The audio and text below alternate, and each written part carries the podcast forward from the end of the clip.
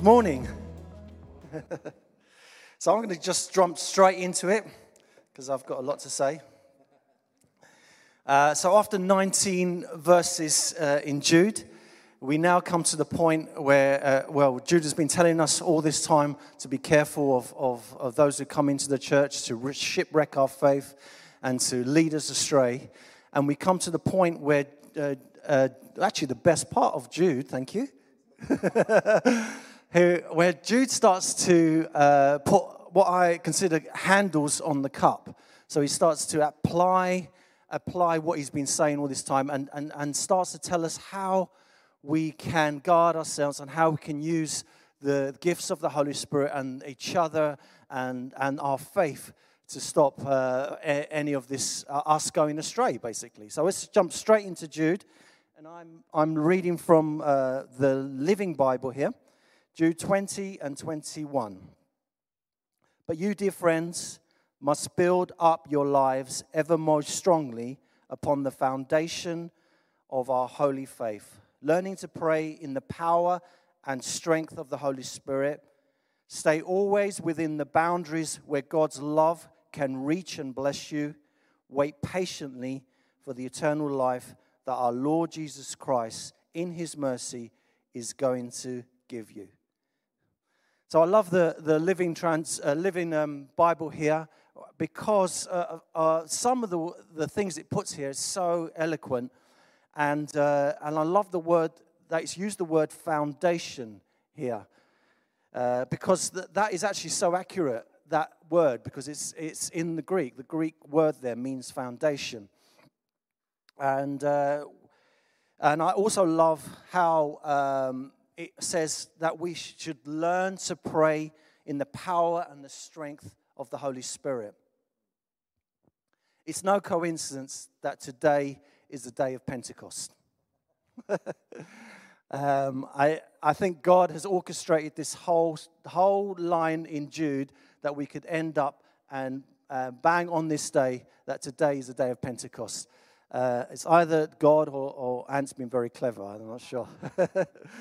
but um, you, for those of you who don't know what the, what the day of Pentecost is, it's, uh, it's the day when the church was born. The Holy Spirit came down onto the church and it was born that day. They were, the, the disciples were in one room and, and what they saw, what like tongues of fire come and hit each one of them, land on each one of them, and they were filled with the Spirit and they started to uh, speaking tongues and, uh, and worship God in different languages. Uh, and that's when the Holy Spirit came to the church. Um, so that you'll find that account in Acts 2. Uh, and I assume that, that they were uh, still praising God as they left the, the building because there were people in that region who were from all different nations and they heard them speaking in their native language.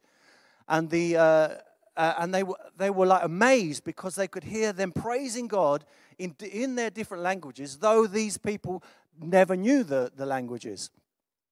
And uh, uh, Peter stood up.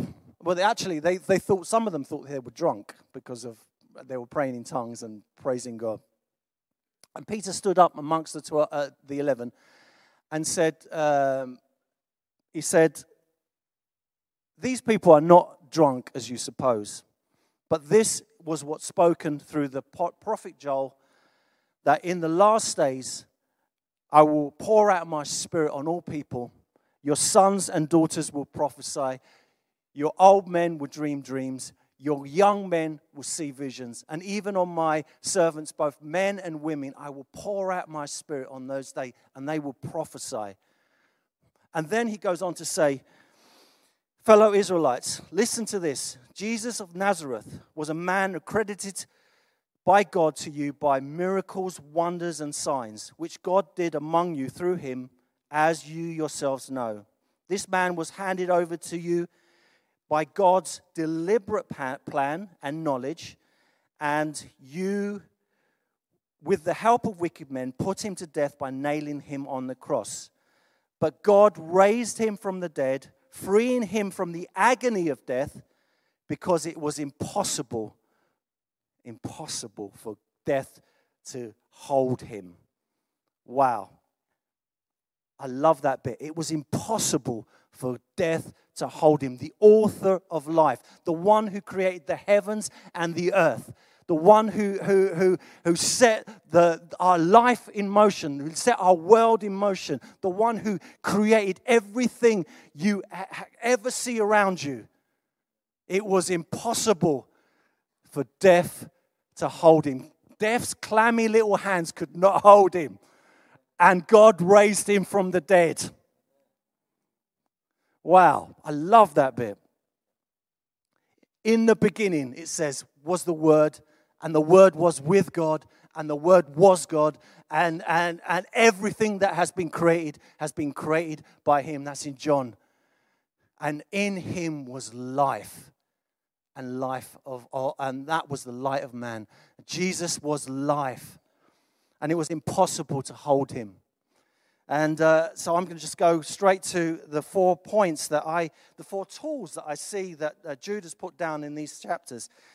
Uh, he says, build upon the foundation that has already been laid. Two, pray in the Spirit, remain in God's love, and wait patiently for the eternal life that, that uh, Jesus will bring you. So, foundations. The first point where Jude says, uh, in Corinthians, we hear that, that it says that, and you, uh, sorry, and, and no one can lay any real foundation than the one already laid, Jesus Christ. He is the foundation. Come to him in Peter 2, it says, Come to him, come to Christ, who is the living foundation of rock upon which God builds. And then in Acts 4, it says, Jesus is the stone the builders uh, rejected, but has become the cornerstone. Salvation is found in no one else, for there is no other name under heaven given to mankind by which we can be saved. There is no other name, nor will there ever be. Don't even bother looking. Don't even try to find another route. Don't even try another, another way to God because He is the way. He is the truth. He is the life. No one comes to God except through Him. No, and Jesus is the way. You will never find another way. Uh, and so, what am I saying? Am I saying that every other philosophy, every other route supposedly to God, every other, uh, every other religion or any, every other uh, that faith that's, that claims they can bring you to God outside of Christ is false. Yes, that's what I'm saying. That's what I'm saying. I, I'm not ashamed to say that.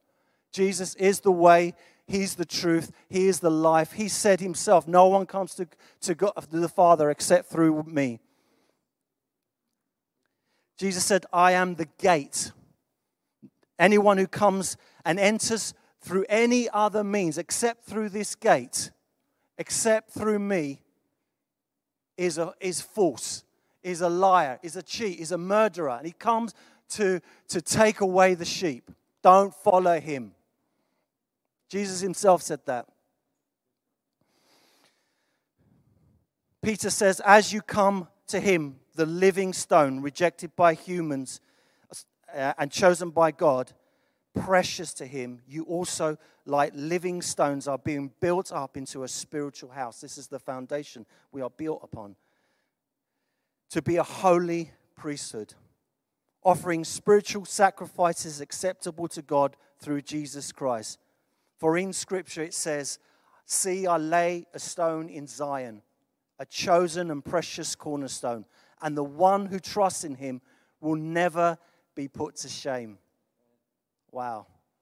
And it says that the, the stone that they stumble because they rejected Christ, the stone that, that causes them to stumble, and the one that makes them fall is Christ. And they stumble because they disobeyed the message that they were also destined for. But you are a chosen people a royal nation, a holy, uh, a, holy priesthood, a, a God's special possession, that you may declare the praises of him who called you out of his out of darkness into his glorious light. Let me just stop there for a second and say that you are a royal priesthood. You are a chosen nation. God has chosen you. God has predestined you. God has put his spirit in you. God, God, Jesus Christ's blood runs through you. You are royalty. You are royalty. You are a chosen people. And Jude, uh, and Jude says that this is the foundation that we should build our lives upon. First of all, the first thing that we must build our lives upon, no other foundation. Jesus Christ is the foundation. Amen. Right, I'm going to move on quickly. So, point two pray in the Spirit, the Holy Spirit. It's, uh, it's actually very hard for me to, to, to speak about the Holy Spirit. I don't know if you, you've ever tried to speak about the Holy Spirit and focus only on Him because the Spirit Himself will just start to guide you towards Jesus because that's His job. You say, oh, I'm going to speak about the Holy Spirit, and the Holy Spirit says, No, I don't want you to speak about me. I want you to speak about Jesus. So I'm trying to outline some things here. but Jesus Jesus, here we go, we're back on Jesus. So uh, after Jesus has told his disciples that he would, uh, he's going to be crucified, that he's going to leave them, they were must, they were so distraught. They were so, they were so unhappy, because imagine this: they, they've been with this amazing man of God, the Son of God, for three years. They've walked with him. They've seen miracles. They've, they've listened to his amazing uh, words, encouragement, and, and, building up of, the, of these disciples. They, they've eaten with him. They've sat with him. They've laughed with him. You know that Jesus laughed. They laughed with him. They enjoyed Jesus. And he was the Son of God walking on earth. And then he tells them, I'm going to leave. They must have been so distraught. But then Jesus says, you, it's actually, it's actually, don't be so unhappy because it's actually a good thing that I go. Because if I don't go, I cannot send the, the advocate, the Holy Spirit to you. But if I go, I will send him to you. That's what he says. And I don't know about you, but if but me, if Jesus said that to me, I'll say, No, Jesus, stay with us. Don't go.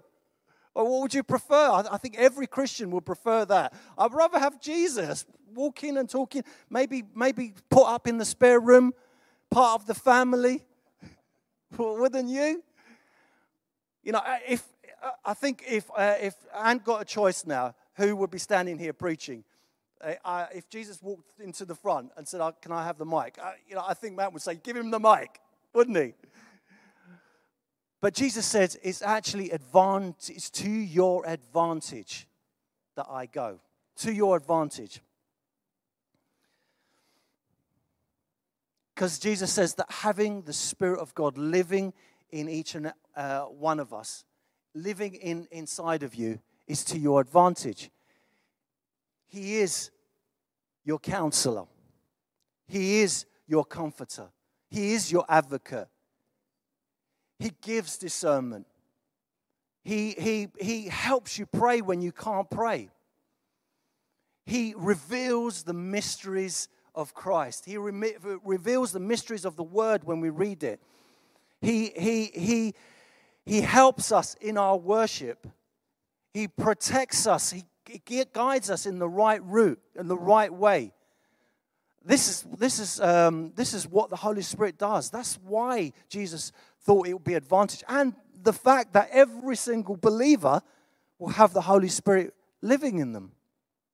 He's even a guarantee of our inheritance. In Ephesians, it says, When you believed, you were marked in him with a seal, the promised Holy Spirit, who is a deposit guaranteeing our inheritance. Wow. Isn't that amazing?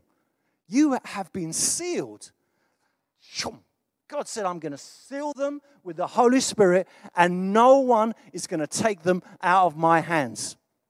They are mine.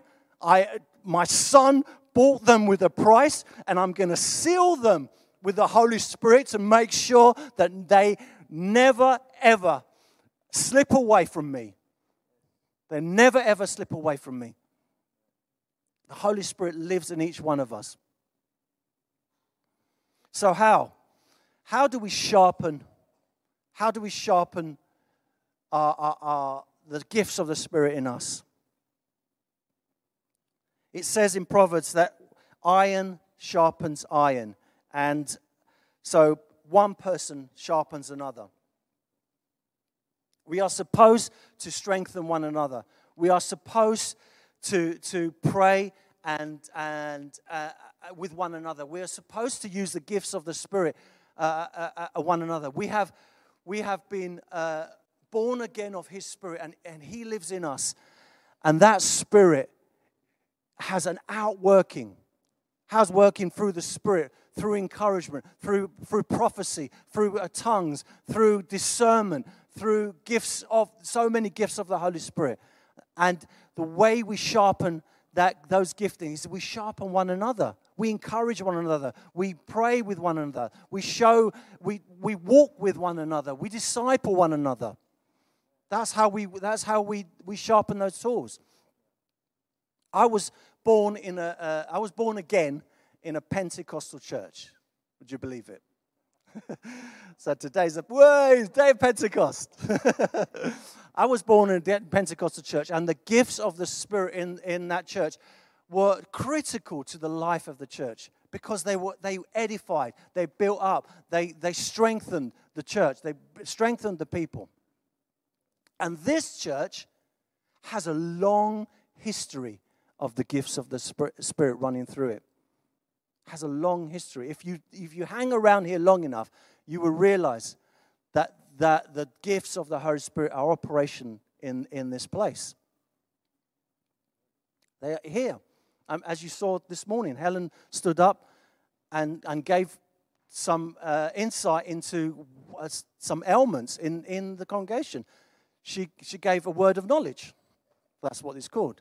But the prophetic gift runs deep in this church. And, and, and God wants us to, to, to build upon that, pray in the Spirit all times. I have a practice, uh, and, I, I, and if, you've, uh, if you know me long enough and you come to me with an ailment and say, Oh, my back hurts, or my leg hurts, or, or, or something like that, the practice I have is I will pray for you straight away. I won't wait until we go home and I'll pray for you in my quiet time. I will lay hands on you right away and say, Come on, let's pray. Let's get this, let's get this seen to. Straight away. That's my practice. And I've, I've started to try and do that while I'm outside as well. So if someone comes up to me and says, Oh, John, I'm really I'm back or my leg or whatever, I go, Well, let's pray about it. Let's pray. And they're like, a lot, a lot of people just step back and just go, What? But you know, the British public is so polite. and, they, and they're like, oh, okay. But after you pray for them and God touches, touches them, and they're like, wow. Oh. And they're testing it and they're like, oh, my back doesn't hurt anymore. They have an encounter with the living God. The Spirit of God touches them and they don't even realize but it, it causes something in them to start to question maybe what this guy is telling us is real. So I encourage you to step out in the gifts uh, of the Spirit, and step out in, in faith, really. In Ephesians, it says, Pray in the Spirit all times and on every occasions. Sometimes we just need uh, just boldness, stepping out and, uh, and, and, Jesus, and sorry, the Holy Spirit empowers our prayer life. He, he brings back to memory scriptures while you pray. He, he reminds you of, of the power and authority that, that, that God has given you. He, he reminds you that Jesus Christ has the name that is above every name, that over sickness, over disease, He has the name that is above every circumstance, that, that whatever you're going through, He reminds you of that. He reminds you that Jesus' name is above every name. And at that name, everything must bow. Every knee must bow. Whatever it is, whatever you're going through at the moment, it, Jesus is above it. His, his name is above it.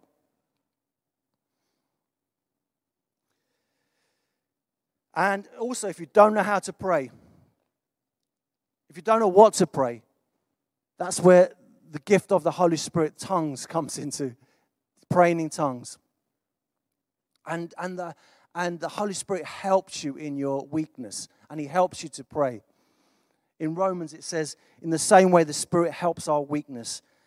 We don't know what we ought to pray, but the Spirit Himself intercedes for us with wordless groans. And I assume that, that Paul is talking about the praying in tongues at that point. But he also says, I would like every one of you to pray in tongues, but I would rather you prophesy. Because the one who prophesies is greater than the one who speaks in tongues unless he interprets, so that the church may be edified. Like I said, this church has a powerful prophetic gift running through it. And I encourage every one of you, and Jude is encouraging you here by saying, pray in the Spirit, to walk in, to demonstrate these gifts. I was you know, I used to be a carpenter before, before I was a, a games designer. So I, uh, I, uh, I was a carpenter for 18 years. And I know uh, when I went to learn carpentry, I went to college and to get my City and Guilds. And the first thing they told us, the first thing they taught us was wasn't how to make joints, wasn't how to how to cut angles, wasn't even how to bang a nail in. The first thing they they spent probably days trying to show us was how to sharpen our tools. And, and on, on the wall it said, it, it said, blunt tools are dangerous. And, the, and that's true. If you get a blunt chisel and you try to pare off a piece of wood, you're having to put more force behind the chisel, and, you, and you're likely to slip and cut yourself or you're, you're likely to destroy whatever piece of beautiful furniture you're trying to make. So your tools need to be sharpened. And, I, and that's why I, I've read that, that bit of scripture which says that we should sharpen one another. That's how we sharpen one another.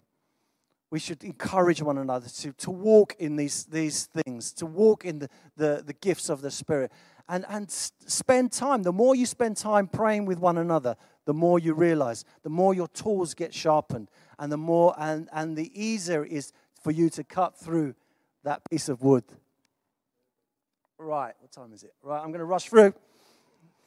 Point three uh, remain in God's love. I love how the, the Living Bible puts it. Stay always within the boundaries that God's love can reach and bless you. What does that mean? Well, in Romans 8 29, it says, For those God foreknew, he, he, he predestined to be conformed to the image of his Son, that he might be the firstborn among many brothers and sisters. And those he predestined, he also called. Those he called, he also justified. Those he justified, he also glorified. What then shall we say in response to this? If God is for us, who can stand against us? He who did not spare his own son, but gave him up for us, how will he not also with him graciously give us all things? Who will bring a charge against those God has chosen? Is, is it it is God who justifies. He's the one who justifies. He's the one who's chosen you. Who then is the one who condemns? And it says here, no one. Christ Jesus, who died, more than that, was raised to life, is now at the right hand of God and he's interceding for us. Uh, I've got, I haven't got much time, but I'm going to stop there for a second. Do you know that Jesus' presence next to the Father. He is in heaven and he sits next to the Father. Just his presence there. Just the fact that Jesus sits, the Lamb of God who was slain and, was, and has risen to life and has bought you with a price, sits next to the Father. Just his presence there intercedes. Just his presence there intercedes. He's not pleading with the Father. He's not saying, Oh, God, uh, Father, please, please uh, forgive them. No, the Father looks next to him and he sees the Son who has taken away every sin. Has, his blood has paid for every, every part of us. He has bought us with a price. And he says, That is enough intercession. That is it. That is the intercession. Anyway. Uh, so, where are we? Intercedes for us. Who shall separate us from the love of Christ? Shall trouble or hardship or persecution or famine or nakedness or danger or sword, as it is written, for your sakes we face death all day long. We are considered as sheep to be slaughtered. And then this verse No, in all these things, we are more than conquerors through him who loved us. And he says this, he says this wonderful thing. He says, For I am convinced. I am convinced. I know within my knowing, I know within my innermost being, I, without any shadow of a doubt, I am convinced that neither death nor life, even if you die or you live, neither angels nor demons, there is no power that can separate you neither pre- the present nor the future, right now or whatever happens in your future. Neither any powers, neither height nor depth, nor anything in all creation will be able to separate us from the love of God that is in Christ Jesus our Lord. That is the boundary of God's love. This is what I'm trying to get to. This is the boundary that God has set. Stay within that boundary. Stay within the boundary of God's love. Nothing in all creation can separate you from it. That is the boundary that God Himself has set. Wow. Do not let your, yourself be lied to. Do not let yourself be lied to. You, you may be sitting here thinking, does, does, or, or watching this, thinking, does God really love me that much? Does God really love me that much? You may have gone through, through hell and back this year. You may have lost your job. You may have you've, you may have gone through sickness, you, depression. Lockdown has, has caused a lot of depression over a lot of people. You may, you may be at a point in, in, in your walk with your walk that you are, that are so down and thinking, does God really love you? You're even doubting that God exists, let alone loves you and cares for you. And I'm here, standing here, to tell you th- that there is no boundary to God's love. His love is, uh, is complete in you, that God loves you with all his heart. And I'm there to stand here after what you've been through this year and to tell you that. Yes, I do. Yes, I do. Because there is nothing that can separate you from that love. Nothing, not even death. Paul says, if I to live is Christ, to die is gain. Yes, I do. All right. So, uh, let's move to uh, point four. now, point four says, wait patiently for the eternal life that, that Christ Jesus Himself will give you. You know, this world is coming to an end. We, we haven't got much longer here. Uh, one day, the one we are waiting for, our life will come. And, and when we come, when He comes, where it says, when Christ appears, it says, when Christ appears, we will also appear with Him in glory. When Christ appears, who is our life, it says, we will also appear with him in glory. You know, when I, I, I, wrote that sentence here in these notes, I was sitting in my, my back studio in my garden writing this sermon. And I, when I wrote that line, the heavens opened up. And thunder and lightning, it was Wednesday, I don't know if you remember that storm. Thunder and lightning and hailstones, even, heavy rain, or, or beating on my studio. And I wrote those words that Jesus, when he comes, and I just stopped. And I thought to myself, Lord, are you coming now? wow. And I, I, I, stepped out into the porchway and it was thunder and lightning. And I was, and I, I just thought, wow, this. And then I, I, I said, I said, come, Lord Jesus. I said, come. I stood there on the porchway and I said, come, come, Lord Jesus. I realized that my desire, the desire in my heart was to see him. The desire in my heart was for him to come back. And I just stood there on the porch and I said, Come, come, Lord Jesus, come. And I thought to myself, I'm not even, I might not even get a chance to, to finish this sermon. because when he comes, he will wipe away every tear. When he comes, there will be no more mourning. There will be no more evil. Eh, there will just be joy and love in his presence.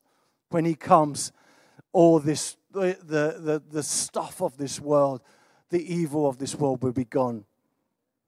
When he comes, it's life eternal. He brings life eternal. And we don't know, he might come tomorrow. He didn't come while I was, I was writing. Maybe he wanted me to preach this.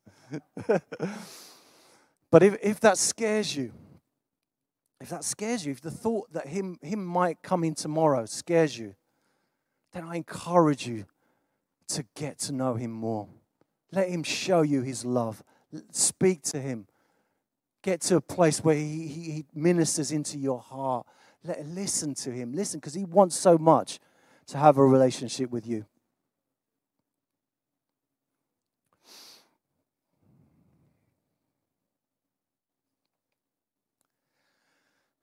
And if you if you if if you've never received Jesus Christ as your Lord and Savior, if you've never if you've never taken that step past that boundary into God's love, if you've never done that, then I encourage you to not leave this place.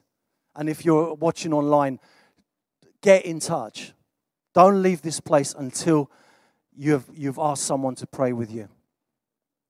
Don't, don't leave. We'll be happy to pray with you. We'll be happy to take you by the hand and lead you to see and to meet this wonderful Savior who gave himself for you, who gave his life for you. I think I've done it in half an hour. Right, so I'm going to just quickly go through these points. Tell you, church, build your lives upon the foundation that uh, he has already laid. Jesus Christ is that foundation. Don't build your life on anything else. Don't be duped into going anywhere else. Learn to pray in the Spirit at all times and on every occasion. Sharpen one another. Get round one another. Pray with one another. Sharpen each other's tools. Let, let's have some sharp tools as we move forward in God. Remain in the vast boundary of God's love. Don't ever step out of that. Don't ever step out of that vast boundary and wait patiently and longingly for Christ's return and his salvation and the, the eternal life that we will have with him. Amen.